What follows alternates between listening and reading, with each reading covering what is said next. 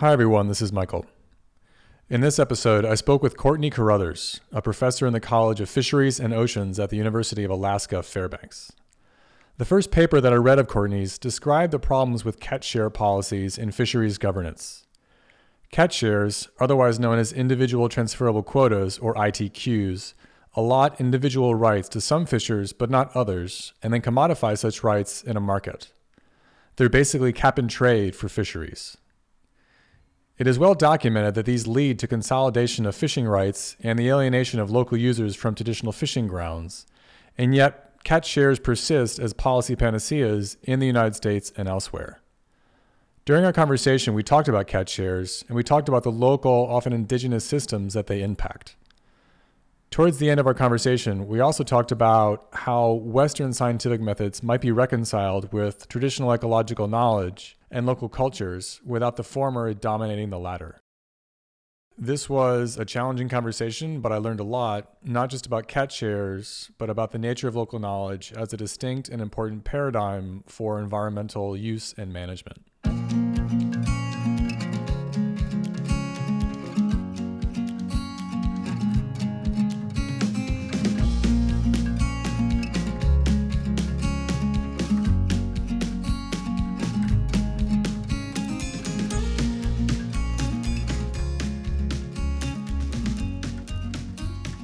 Okay, so Courtney, I'd love to ask you about what I increasingly call your origin story.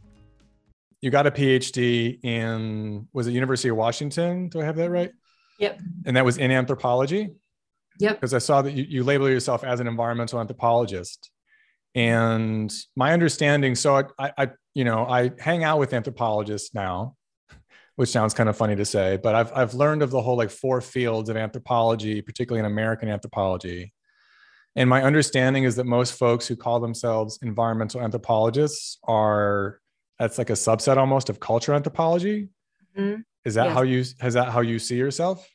Yeah, I mean, I, I definitely, I, I mean, yeah, my origin story definitely wouldn't start with anthropology. I feel like I found my way to that pretty late. I had done my undergraduate work more in environmental sciences, but had a real interest in sort of issues of class. I grew up in Pittsburgh, um, a lot of steel mill, like union, uh, really, you know, working class kind of issues, and, and got really excited about labor rights and different things and didn't know much about higher ed and went to college and got very excited about environmental sciences i had you know growing up in pittsburgh i was pretty disconnected from any sort of environmental engagement you know, post-industrial city and, and just really didn't have a, a family that you know went camping or anything. It was all about shutting out the outside right? Like the windows weren't open because of the soot. And anyway um, learned a ton in college about you know the study of environmental sciences and was excited to um, get a position working in the Adirondacks at a fish hatchery um, under underneath Cliff Kraft was was my early mentor in fisheries. I didn't really study fisheries, but had landed this position,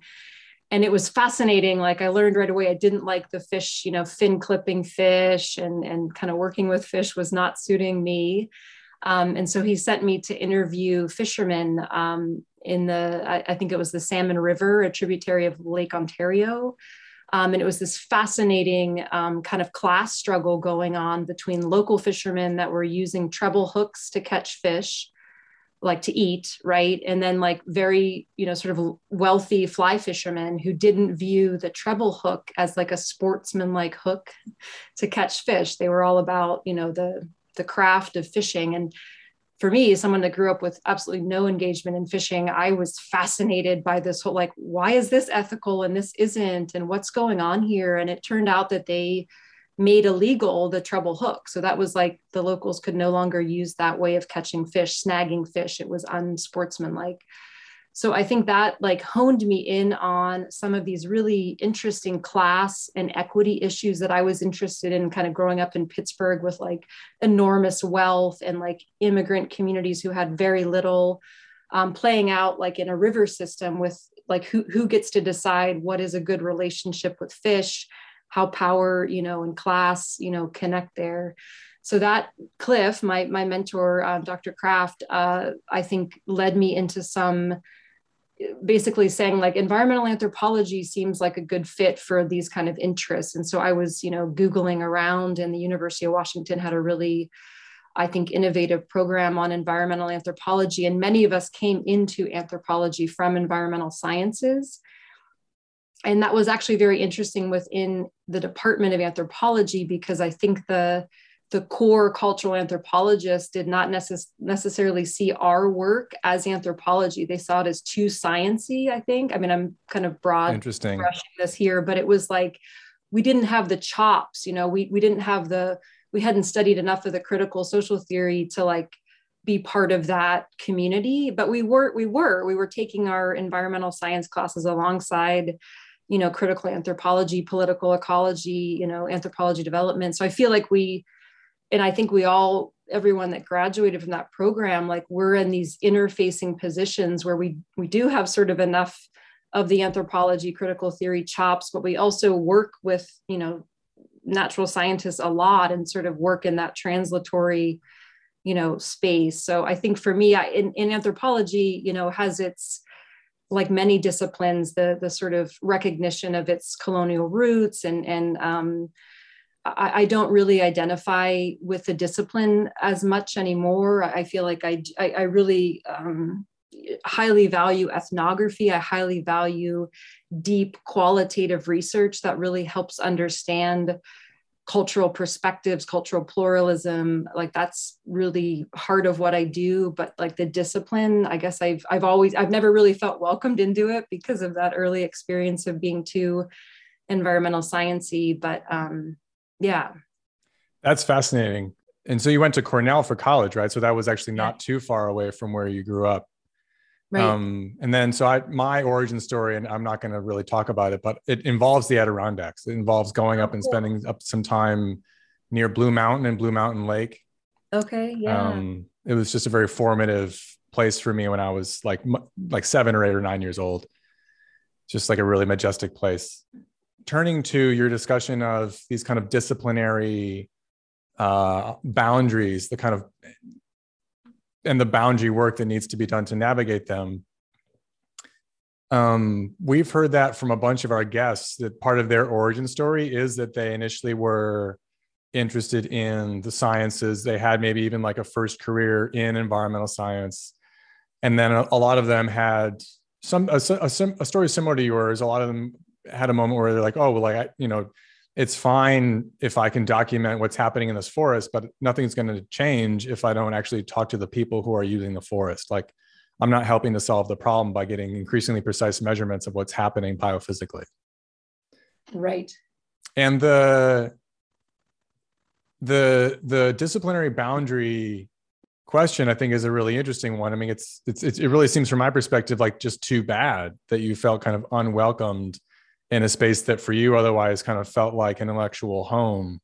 And that relates to it you know one of the questions i did want to ask you is what do you view yourself as and do you have use for the word interdisciplinary? Do you view yourself as an interdisciplinary scientist? Because I, I, I realize that i'm in my own work. We you know in the commons field we're kind of raw raw interdisciplinary we have a bunch of in it we have a bunch of arities right? It's like it's interdisciplinary there's like transdisciplinarity which i think is also something that actually is reflected in your work about engaging with local communities endogenizing their like the, their values into the actual work. Like do you use those words? Do they do important work for you in your in your understanding of yourself and your work yeah, th- that's a great question. And I, I feel like I, my initial feeling when I hear the word interdisciplinary is like, it's my sense is it's done so poorly a lot of the time. Like, I feel like we, in you know fisheries you know i'm part of a fisheries faculty uh, i've been there for 13 years i do very little interdisciplinary work with my colleagues it's very hard to translate the kind of work i think is important and the way i do work and like all the responsibilities of research and community engagement with fish biologists and, and, and fish stock assessment you know faculty. So it's really hard to do that inter, interdisciplinary work. I feel like the um, interdisciplinarity among social sciences i'm thinking of a um, working group that i was part of through noaa where it was all social scientists that got together to do interdisciplinary work. And that was incredibly interesting. Like we were more aligned to be able like we we we shared similar frameworks so could do more of that like integrated cross-disciplinary work. Um, in the fish realm and i think part of what our kind of current work is is less kind of merging western science disciplines together but more opening the space of western disciplinary approaches being really limiting and how can we actually work across knowledge systems? So how do we bridge Western approaches, regardless of discipline, with Indigenous approaches and, and really try to transform thinking about expertise and knowledge like much more deeply. Yeah. So okay. So several questions here too. Do you do you think it's too bad that there isn't more? I mean, because what you're saying, Courtney, makes a lot of sense to me. That uh, a lot of what kind of gets marketed as interdisciplinary work, yeah, it feels like what I call kind of the baton model, where like, okay, I do my part, and then you do yeah. your bit but there's not integration. It feels like kind of people are in a room but they're not actually working together very much.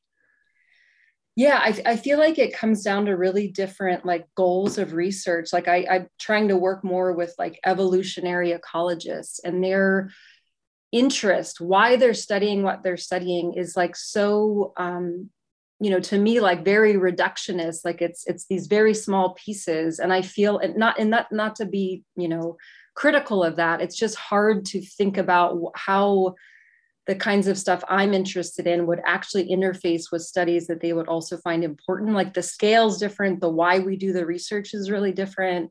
Mm-hmm. Um, methods, you know, we get a lot. We just had a seminar in one of our um, seminar series where the word anecdotal was thrown around like 15 times in the most dismissive way. So that, like, I don't want to have to prove myself as a qualitative scientist of worth. You know, I don't want to spend weeks and, and months. I mean, I, I do this with economists as well. There's such a general disregard for you know non-quantitative non-model based work in the sciences that i'm not interested in in sort of making the case for why qualitative work is important i don't want to work with people that like can't make that leap you know and i feel mm-hmm. like that's a lot of scientists yeah yeah, it's. I mean, I think one of the challenges is like when when are the to use an economist's term to describe this, right? The diminishing marginal returns of like trying to trying to do this. Eventually, you have to say, well, like maybe it's not worth my breath anymore to try to do this if I'm not being met halfway.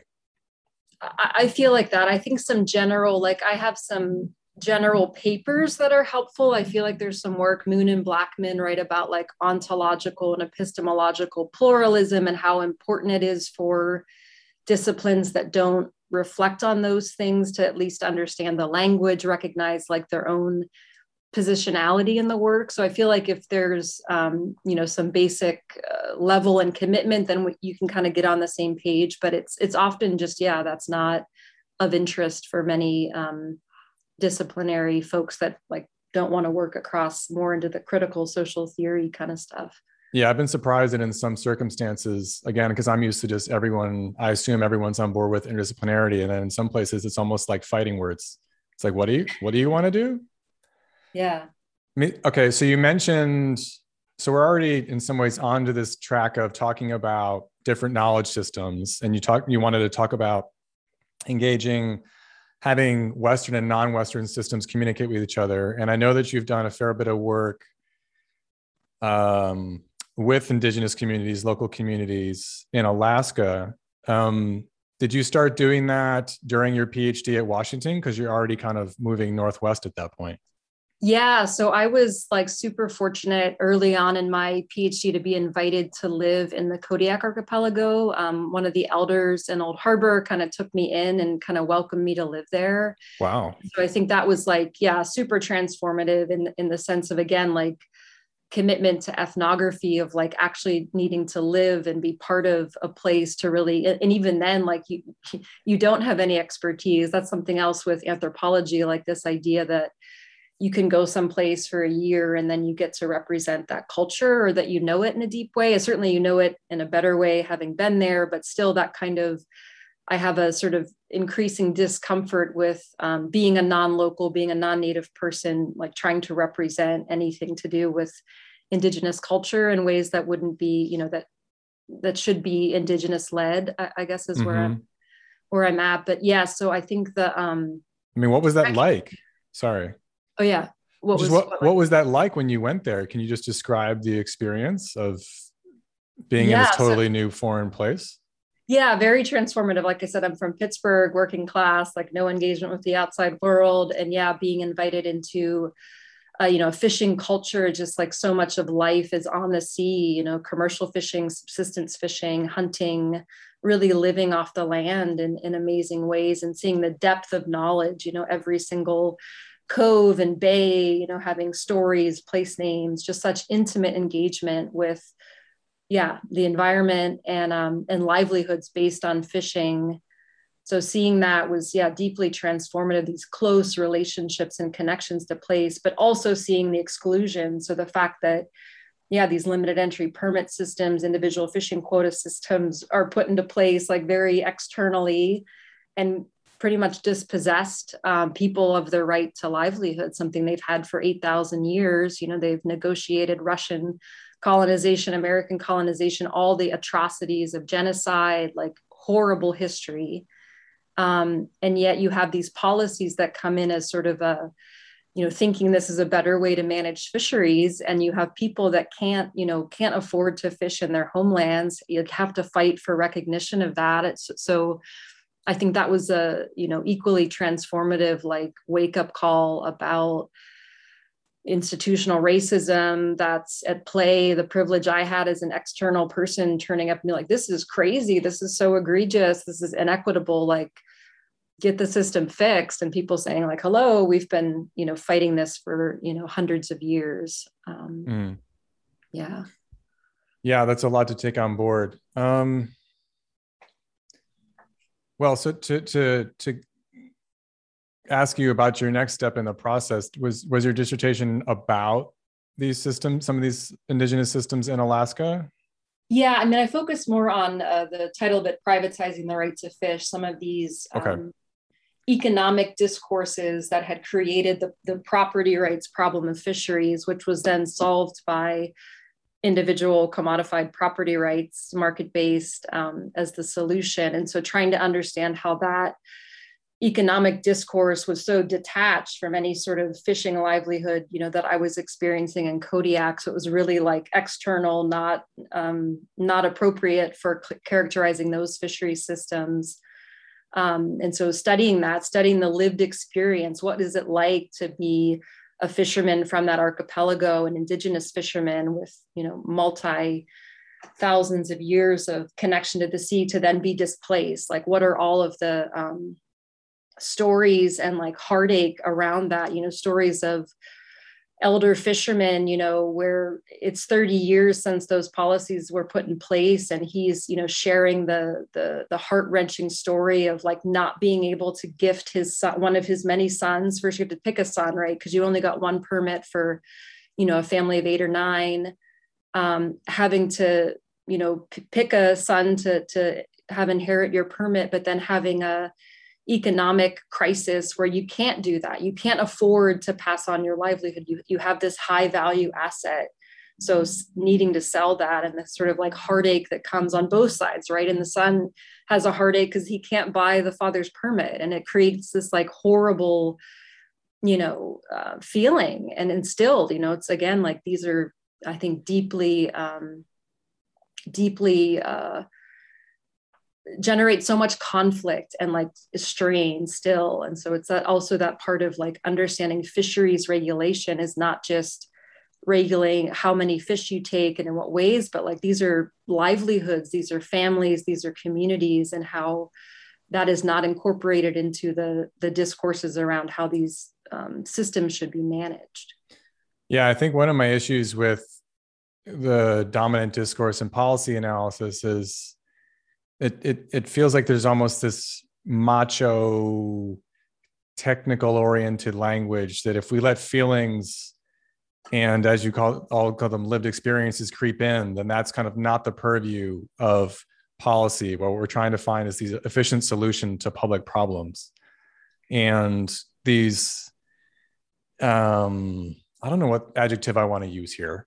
Uh sticky very emotionally oriented concepts, right? The concept you actually make me think about the most, Courtney, when you're describing this is I've been reading a bit of, of Marx since I turned 40. I don't know what that says, but and he talks a lot about self alienation as resulting from capitalistic processes where if i'm as opposed to being an artisanal worker if i get integrated into a very capitalist oriented system where i'm just doing the same thing over and over. I get alienated from what my own activities i get alienated from the product of my efforts and i get alienated from myself. I get alienated from a sense of self he also talks about.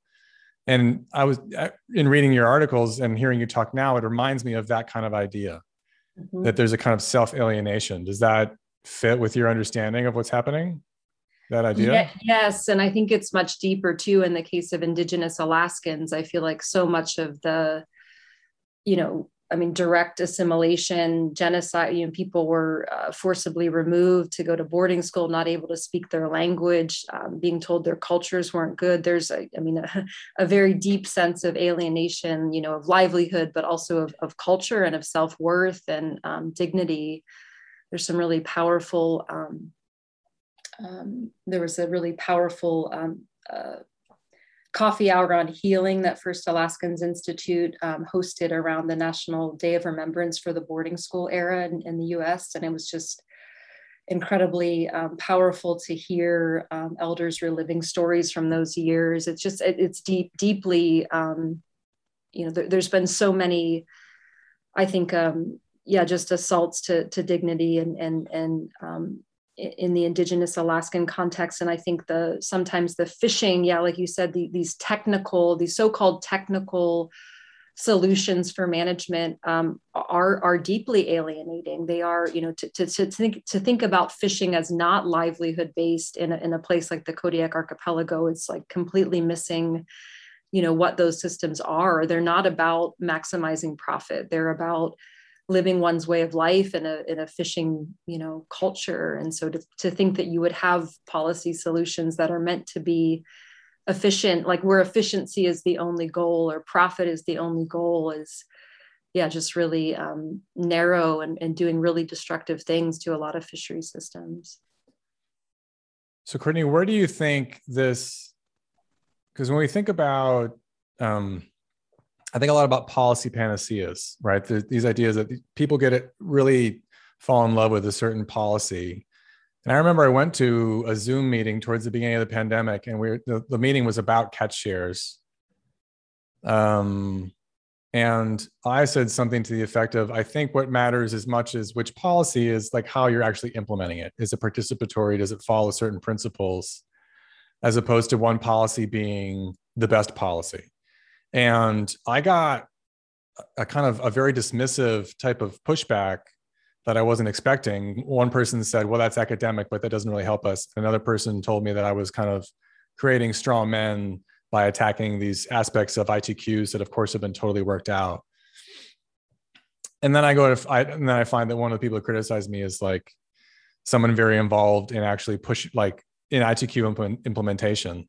And it just gave me this it was just this interesting like sociological experience of this kind of panacea mindset in my mind of really falling in love with a certain solution. Because it does seem to me when i think about like what are the most common like what is a good example of the panacea mindset and trying to really promote one approach itqs slash catch shares are you know towards the top of that list.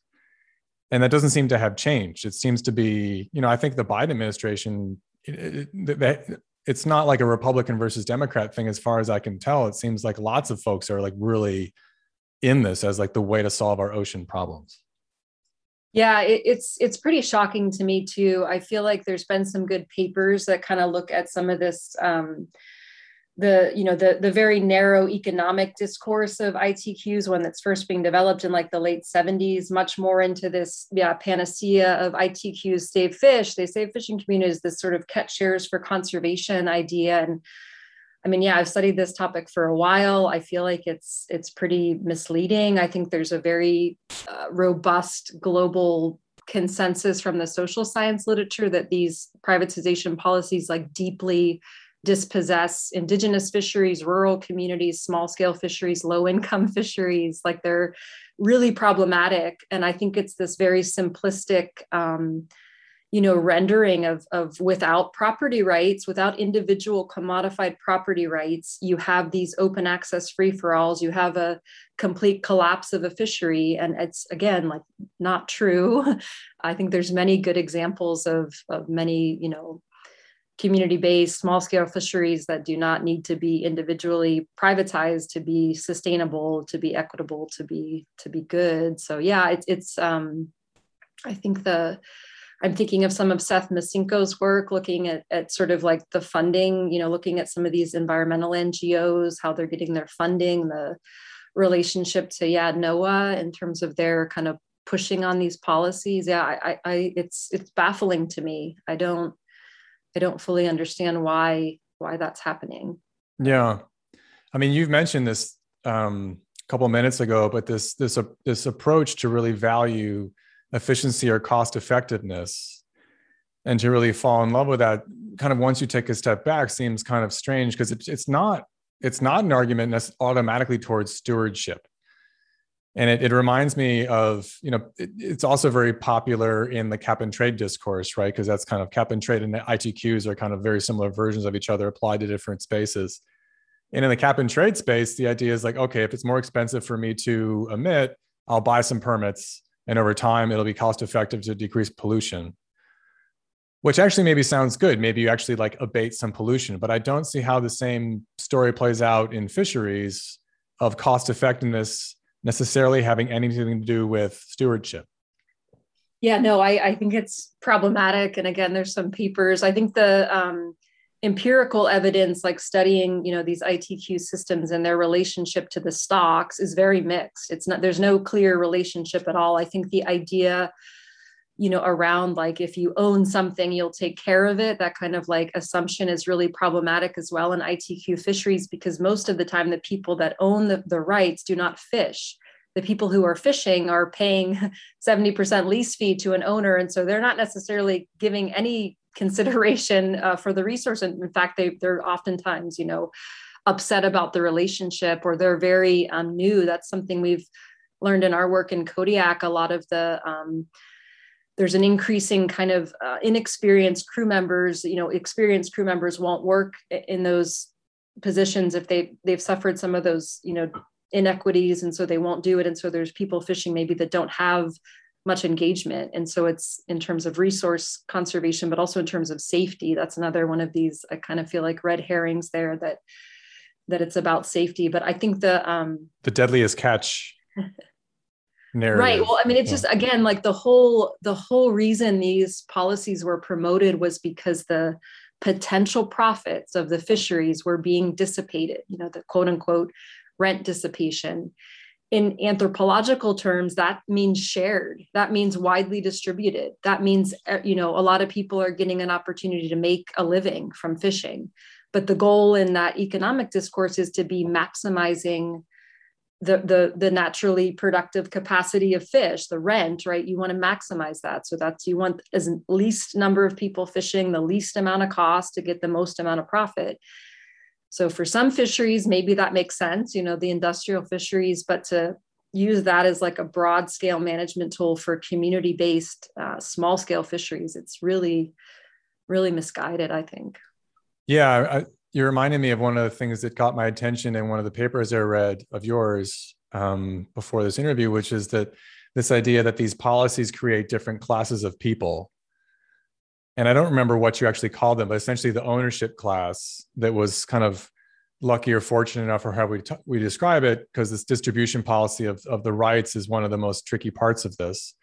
But the folks that end up with those rights are really in a category by themselves, and they're much more empowered relative to everyone else who becomes relatively disempowered.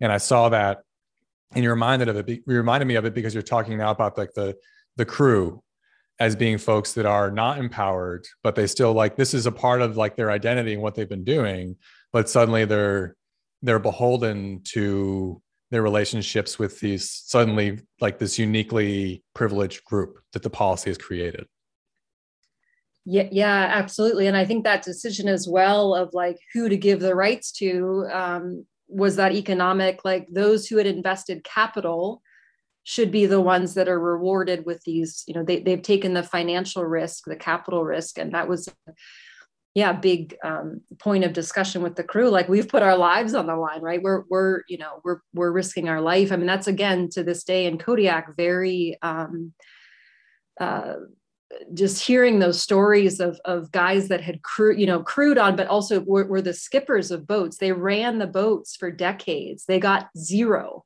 in the halibut IFQ program. The entire amount went to the boat owner, regardless of whether that person like had been on the boat at all. So you have stories of, you know, wives of skippers, you know, just like, you know, punching somebody's wife of an owner because it was so, you know, considered so deeply unfair and the crew members as well. I mean just that you know no allocation to labor like it just it, it yeah it seemed it's yeah a huge inequity huge inequity. Yeah. Do you think that the the itq catch share policy? I don't want to try to make it sound like i'm building in the answer to the question. Is i'm wondering whether it's it's a, appropriate to view it as a symptom of a broader economic framework because one of the things you were talking about earlier in this interview was you know the the issues that the indigenous communities have had with the ITQs and the catch share policies are one example of a deeply troubling and challenging history with external actors. Right? Which made me think of this like okay this is this is one example in a broader context of like colonial oppression and systematic disenfranchisement. And that's not something honestly i think i underappreciated when i was thinking about this because I, I was just thinking about okay here's the policies. But yeah. do you interpret these policies as being kind of another symptom or another example of a broader pattern? Yes i think so. And i think the fishermen um, you know the alutiiq fishermen that i work with sugpiaq fishermen uh, think it's another yeah like a example of colonialism too where it's this yeah model of how to manage a fishery that's coming from an urban, you know, Western context. And so, yeah, absolutely. I think it's an extension of, um, you know, uh, there's a couple great quotes um, in some of my uh, interviews with folks about like the privatization of land, right, and and how that. how that has benefited certain people and, and not others. And so it's not like these, that, that's something that kind of gets me sometimes is this sort of unintended consequences, like, oh, these are fine policies, but there's been some, you know, there's some unintended consequences. Like these are completely um, predictable consequences, right? When you're when you're privatizing the right to something, and you have huge inequities in who has access to capital, all of the historical inequities and dispossessions. Like, yeah. So I think that's another point to always kind of push back on this idea of these are unintended or or side effects. Yeah. Yeah.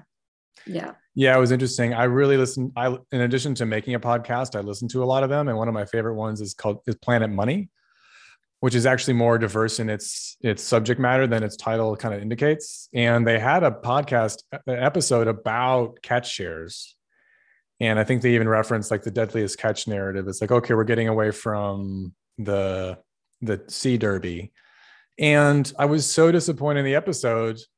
Uh, you know, because as a good listener, I feel like I have ownership over their content somehow. And at, at the end of it, they kind of said, well, some fishermen, you know, there's some inequities, but, you know, fishermen are kind of grumpy. Like that's, that's literally what they said. And I was like, wait, and I, I couldn't believe it. I played it again. I was like, really? Like that's, it's just like this little thing at the end. It's like, well, we, the, we've solved the big problem. And some people are a little grumpy about it.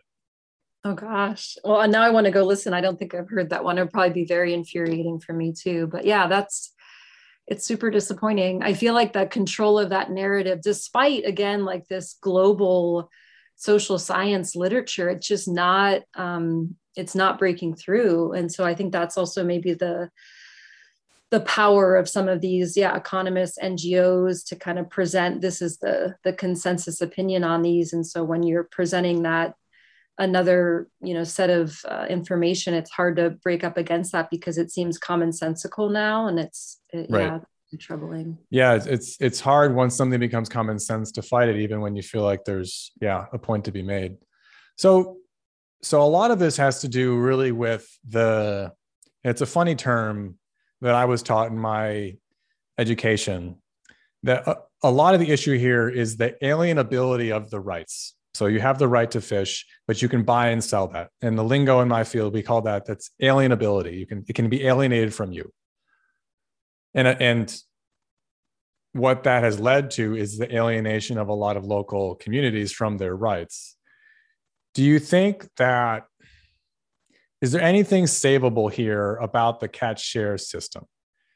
Is kind of the question. If we if we chuck the whole market thing, which I know a lot of people think that's part and parcel to it, like it is about the commodification of the fishing rights. If if we somehow convince people, because I've heard some people argue that look, the fundamental idea that you need governance and you need property rights to manage systems is a good one. Where we went wrong is by making them commodities and allowing them to be bought and sold.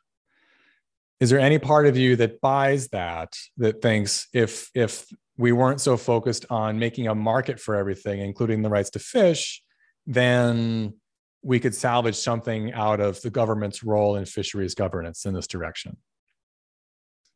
Yeah, I, I, think so. I think the alienability is a key piece of what didn't work in Alaska. I think if the rights were embedded in place, um, that would, you know, I think the you sort of get get around some of the um, profiteering, you know, the folks that want to buy rights because they're going to make money on it versus the people that actually want to live in those fishing villages having those rights in perpetuity. I think that whole idea that that you know livelihood rights could be alienable is still so like um, you know antithetical to the way that fishing cultures work you know the idea of these are place based they're they're they shouldn't you shouldn't have the right to sell that so i think that's a key piece of yeah if if they weren't alienable but embedded in place then i, I think there'd be a lot less issue in mm. alaska yeah yeah it's interesting it reminds me of so for my dissertation, I was in rural New Mexico working with a bunch of traditional Hispanic farming systems, and they had a very similar issue with their water rights. And water markets have gotten a lot of similar attention for similar reasons. And they had these similar issues where they wanted, it's really just what you're saying, Courtney. They wanted a lot of these local farmers, they didn't want the water rights to be saleable because once they're out of the community, they're out forever. They're they're being pumped, the water's being pumped down to Albuquerque or wherever it is, right? The whole like water runs uphill to money. Right. And a lot like what they were trying to do is to write into their bylaws that in order to sell your rights, you need community approval. So it's not up to like one person to like sell it out. And so it just seems very similar. Um, across these different sectors and contexts. And it's, I feel like, did, did you say this even early in this interview? It's, it just seems like, yeah, this is partly what markets do. Like markets are really great in a lot of ways, right? Like our lives would be so impossibly different without this abstract concept of markets. But if you're going to make something tradable and there's power asymmetries systematically across groups, like this is not a surprise. Yeah, no, totally. I, I, I agree, and I think there's been again advocacy in um, again in Kodiak to have institutions that can be the recipients of quotas of permits. So again, this sort of individual, you know, a permit holder wants to sell their permit. Uh, that could be held in trust, you know, for the community use. So these ideas of ways to embed what's already exists, these permits and quotas. But yeah, future, I think just sort of having that um, you know that these are you know the, the fisheries off the coast you know of a location um, you know those are not necessarily open access for us uh, citizens right? That the whole way we manage kind of federal fisheries that if it's offshore it's anyone has equal access to it. I mean that's something to rethink and i think there's a lot of um, again indigenous uh, stewardship around you know the, these are place uh, place and water systems that are con- deeply connected like forever connected that the thought that you could dispossess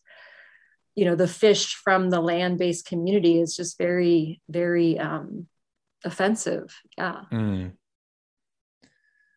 so to change the topic just a little bit to something you mentioned early in the interview that I really want to make sure I, I hear your thoughts on.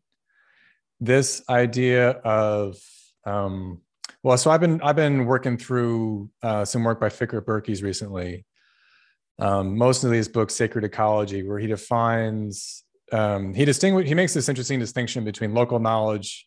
Oh gosh, I hope I get this right now, and traditional ecological knowledge. And and he has this idea that traditional ecological knowledge it's he kind of has a culture evolutionary argument.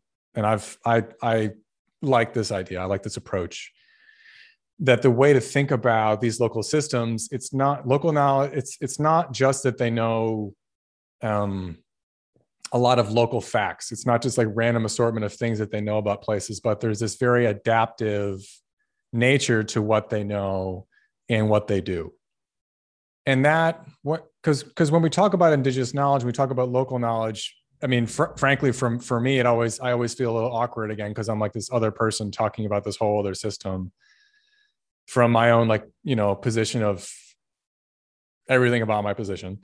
Um and so i think my question to you is courtney you know you talked about trying to get these different knowledge systems to talk to each other or maybe that's not how you put it but we have these different knowledge systems. I'm coming from the western one right? I'm trying to sensitize myself to this other thing that's very unfamiliar to me.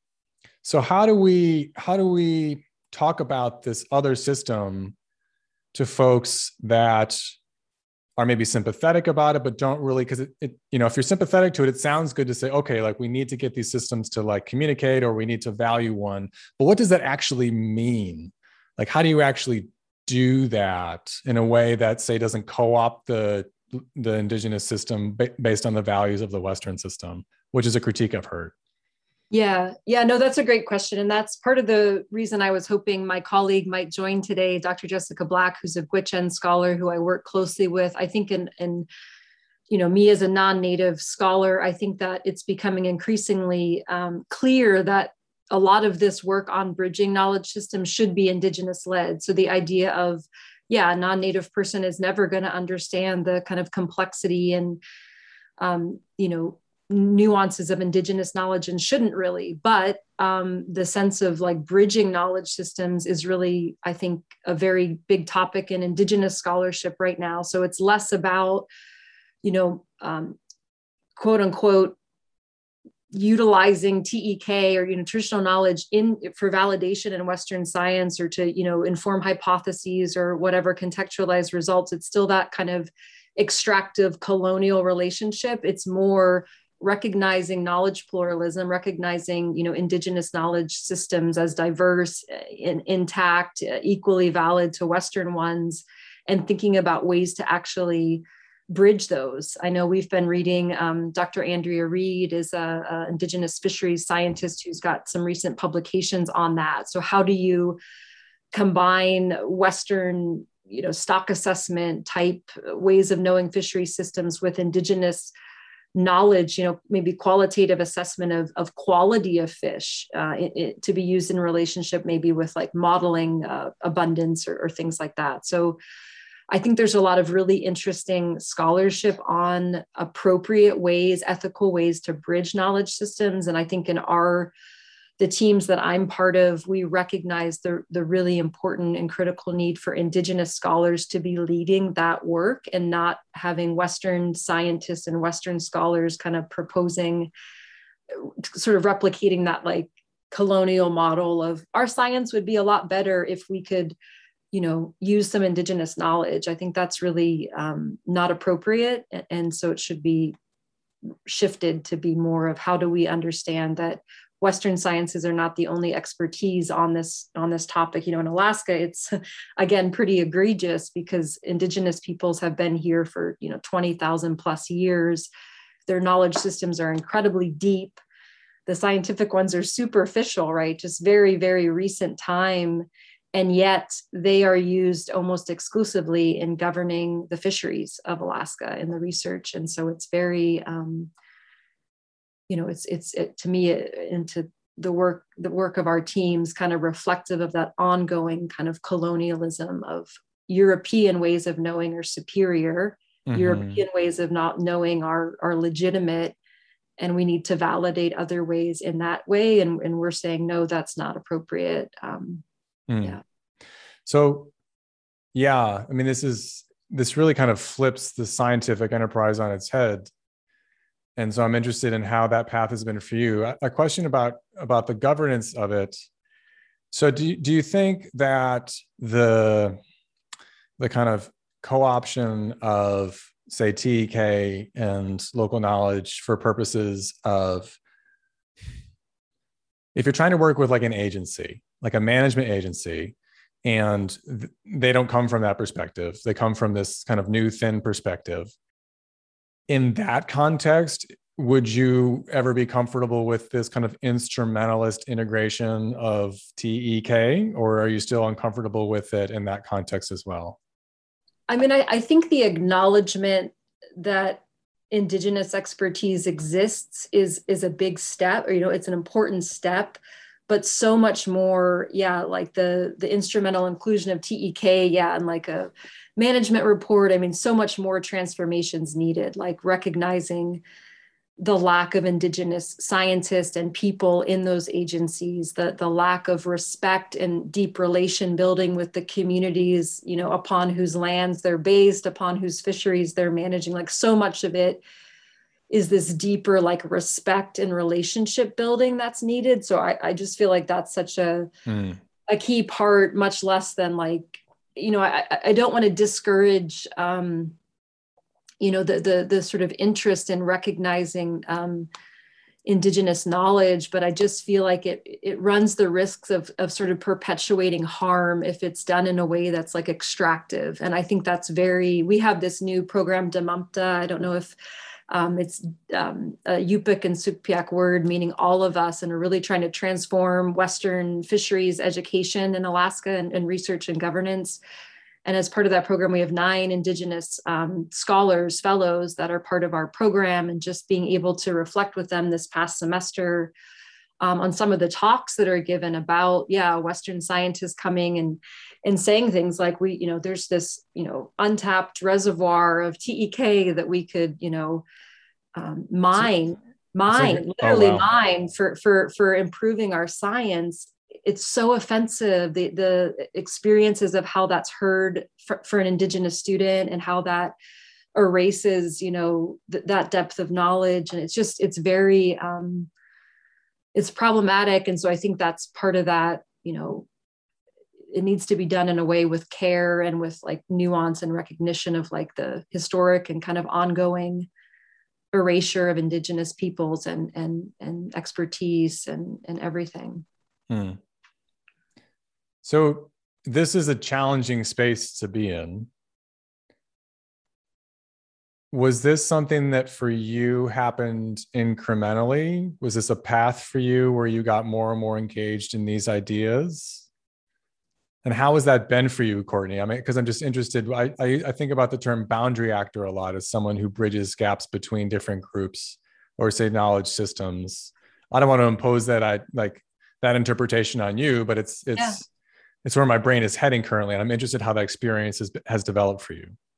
Yeah i'd say it um, it has been incremental but also like big paradigm shift too. I think it's through the close collaborations with dr black and other um, indigenous scholars and leaders that i think led me to understand how even in like the critical theory social science that i thought i was contributing to equity in good ways i was still reproducing that indigenous exclusion and erasure or using indigenous um, issues in a way to promote scholarship that didn't center equity for the i mean it i feel like my work has always tried to advance equity for the communities that i've worked with. Like so i think that's been consistent but more of like who, whose expertise whose ways of knowing are are best to you know help that transformation. And, and so i think that's been um, really powerful feeling like directly account like who am i accountable to? Mm. recognizing like those elders that housed me that that showed me their amazing ways of life. Like i'm accountable to them as a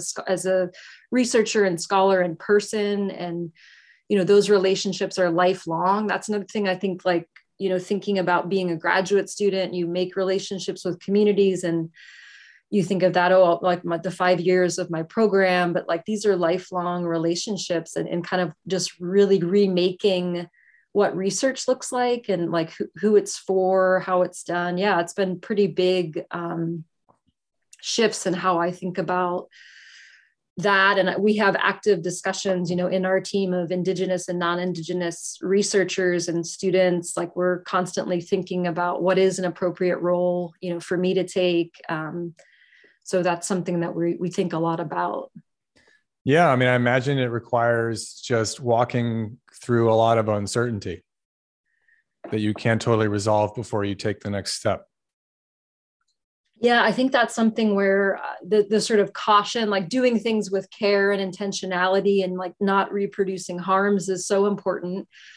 But yet, um, we also, I think, are given guidance by you know many Indigenous leaders that we work with that these crises are now, like the, these inequities are being lived. You know the um, the kinds of um, institutions like at my university that I'm part of, these um, you know federal and state agencies that manage fisheries, that manage communities, like these are crises that are happening. So it's also this sense of like getting action in motion, maybe before it's perfect, is also needed.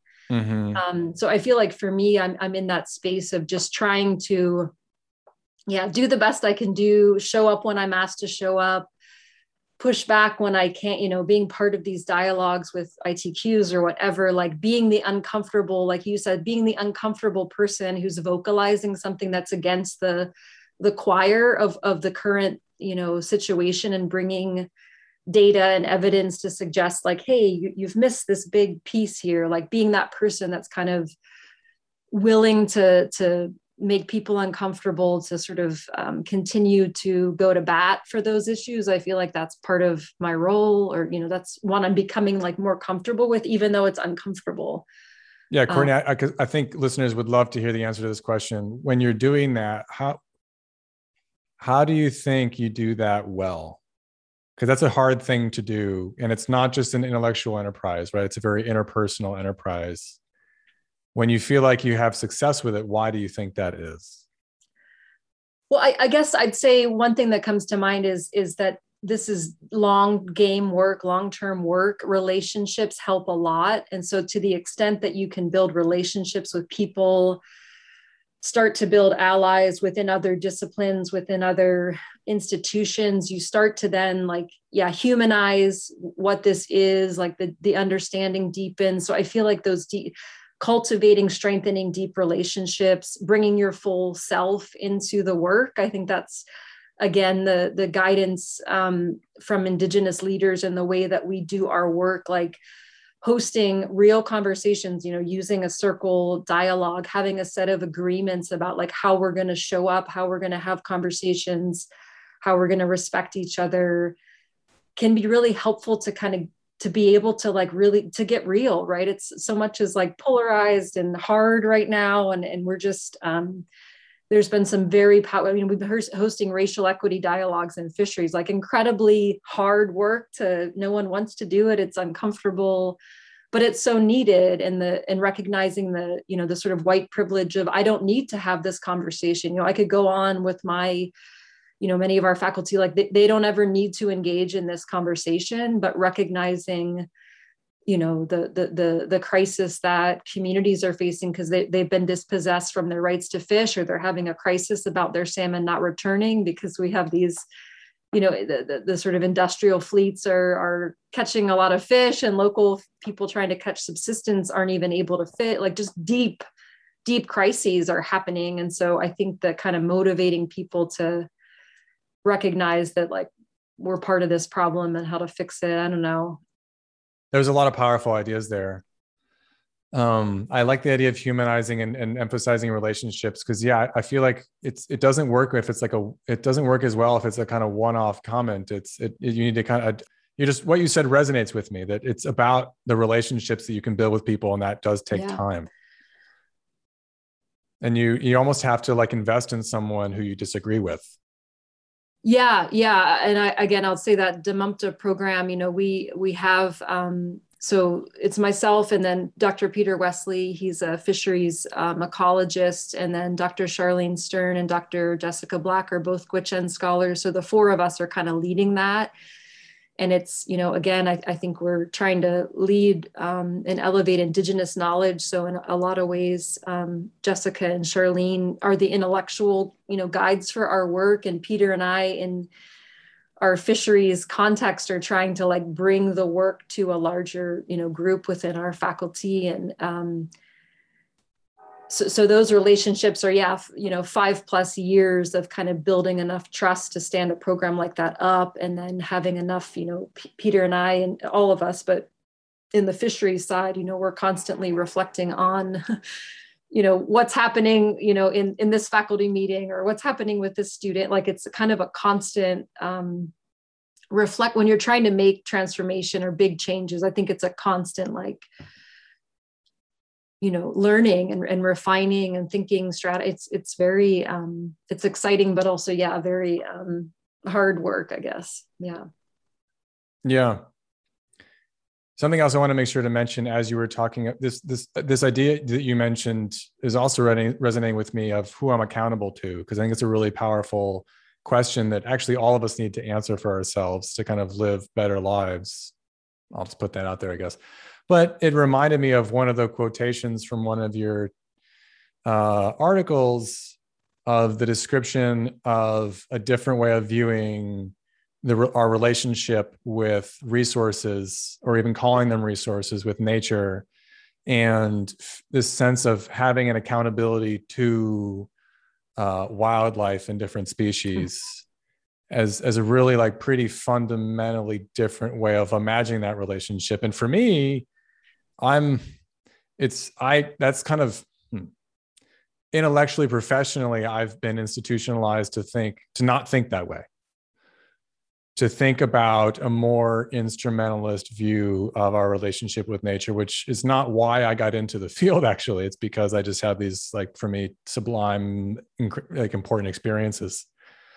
So, I don't know if there was a question, but I wanted to make that connection because it felt important. And one of the, the, the your just uh, one of the descriptions of your papers that felt the most powerful about how different these knowledge systems and it's not just about it, i don't want to say it's not just about knowledge but it's embedded in that knowledge is a whole way of being. It's not knowledge as a list of facts. It's knowledge as uh, a cultural system and the way in which we view ourselves and our relationship to the environment. Yeah it, it embodied all that when I read it, and so that felt quite powerful. Yeah, th- thank you. And again, I think this is the the the teaching that we've been able to understand from Indigenous scholars around, yeah, the the nature of how to do this work cross um, cultures, cross knowledge systems when you know indigenous knowledge systems are you know viewing fish as a non-human relation. They are they're akin. They're they have as they actually have you know just as much agency as people. They're in charge.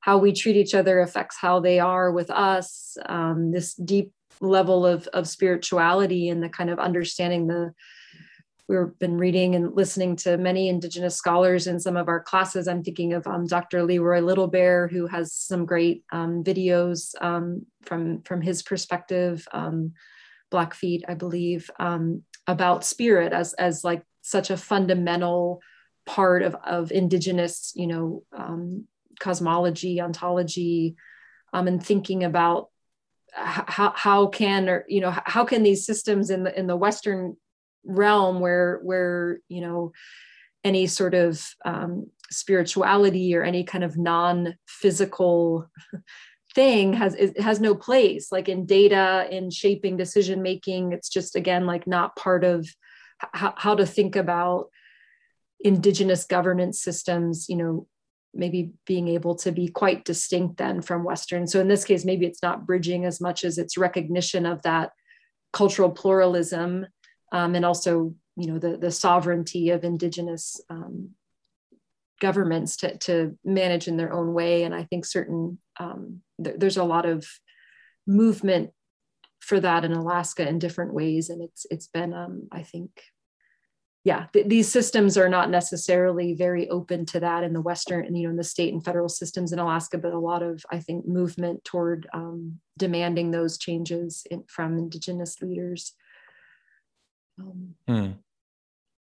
But I think that it relates, I think, to what you were saying about are we accountable to how how do we do the work that we do? In what way do we do what we do? And so I think again, trying to learn for me as a non-native person here, a white settler here, how do how am I able to be in good relationship in my academic work, but in my life and in my, you know, raising my children in a in, you know, on Dena'ina lands in a way that's respectful um, to the current and future and past you know just kind of recognizing how we're in these systems that are perpetuating a lot of inequity and injustices and we're trying to change them but we're also living in the current moment. And so how to be what are these small ways or large ways that we can contribute to better relations um, ac- yeah across all you know human relations land relations relationships with all beings. I mean it's it's um something i think about a lot.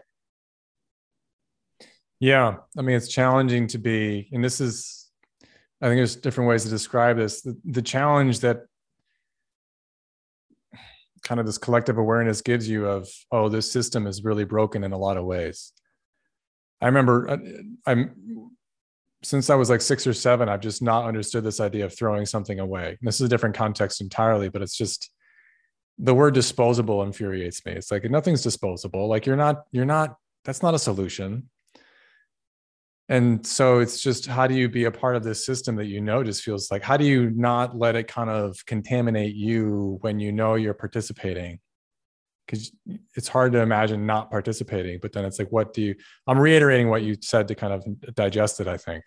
Yeah, yeah, I, I think so. And it, you know, I guess it also makes me um, think of, yeah, the kind of uh, discourse around like in what choice do we have as individuals when so much of this these issues are like these large structural this the system around us so I, I think that's something we um, we think a lot about of like what um, how to affect change like within our own but but through the system and so we are we're, we're deeply engaging in trying to shift at least our institution, uh, our College of Fisheries and Ocean Sciences. Um, you had mentioned the the word broken system, and I um, I can share with maybe for the notes um, that um, this really amazing report called Survival Denied, which is about um, some of the ex- lived experiences of Alaska Native uh, families living in the systems that we're in in Alaska.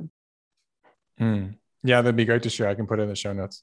So, Courtney, to, to start to wrap up a bit, um, I'd love to move to the current moment and the future. And I'll kind of wrap this into one question. The first part is How has the pandemic affected a lot of these processes in your work and the communities you're engaged with? And moving forward, with respect to the pandemic or irrespective of it, um, what are some of your hopes uh, for your own work? What are some challenges that you really want to continue to meet in the future?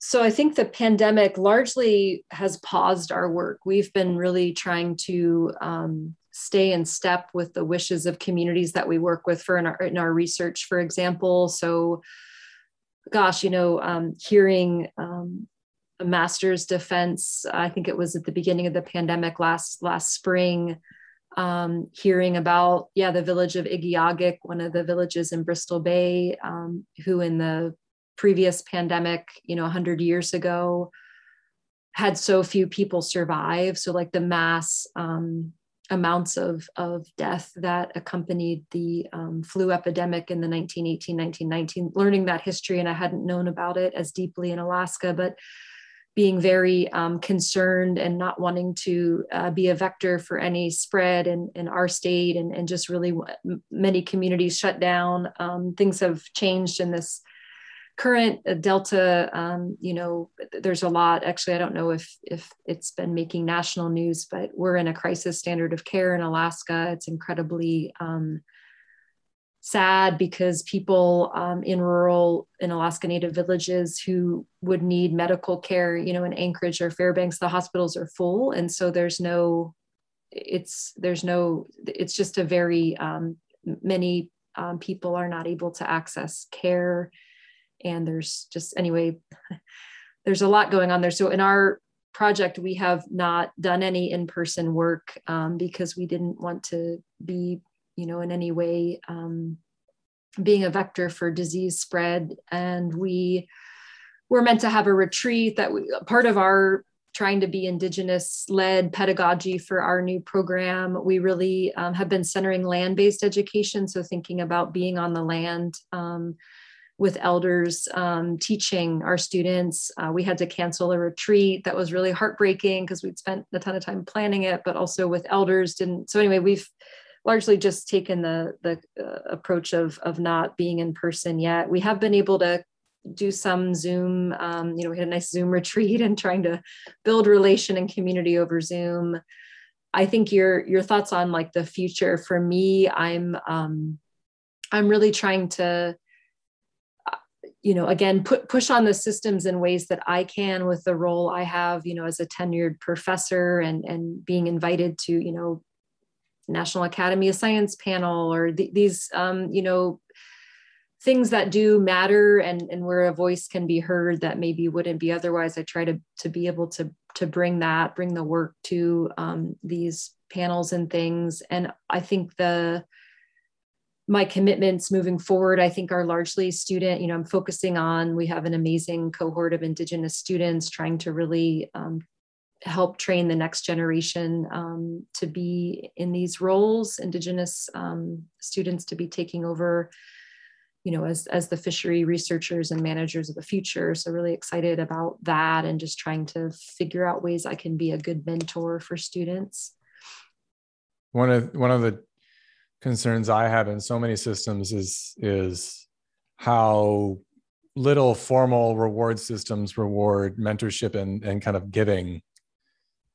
And you kind of have to find, I think a lot of the times, your own reasons for doing some yeah. of these things. Yeah, that's true. And I guess reflective of you know these institutional changes that are needed and that's something we're trying to do again with our just small steps. So you know changing the promotion and tenure you know guidelines in our like across our university to be better um, inclusive of um, well in, you know in the case of indigenous knowledge production and community engagement and and all of the deep relations that are part of that that might not be yeah given credit you know, quote unquote credit in a tenure and review process. So making those and yeah i think similarly for centering student mentorship versus you know publication or things. So that's i, I definitely have you know i'm happy to be uplifting my students and and publishing. I ha- it's been a lot less of a focus of mine recently just because i'm putting a lot of time and effort into helping develop this new program and some of these institutional changes. And i have the freedom to do that you know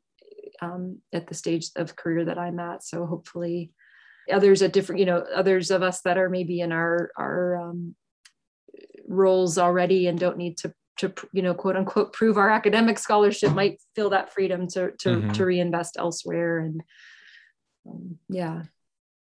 No man i think that's inspiring courtney. I think we need people to do these things. I mean it's because you're doing what you're doing but you're also norm setting right? And you're, you know by doing this you set a model for other folks and you start to normalize this is like oh i don't need to and it's also formally changing the the the formal decisions. That is the other piece and it's it's great to hear that as well because it just until that also happens you know a lot of other stuff's not gonna not to get as far yeah. as we want. You have to formally value it as well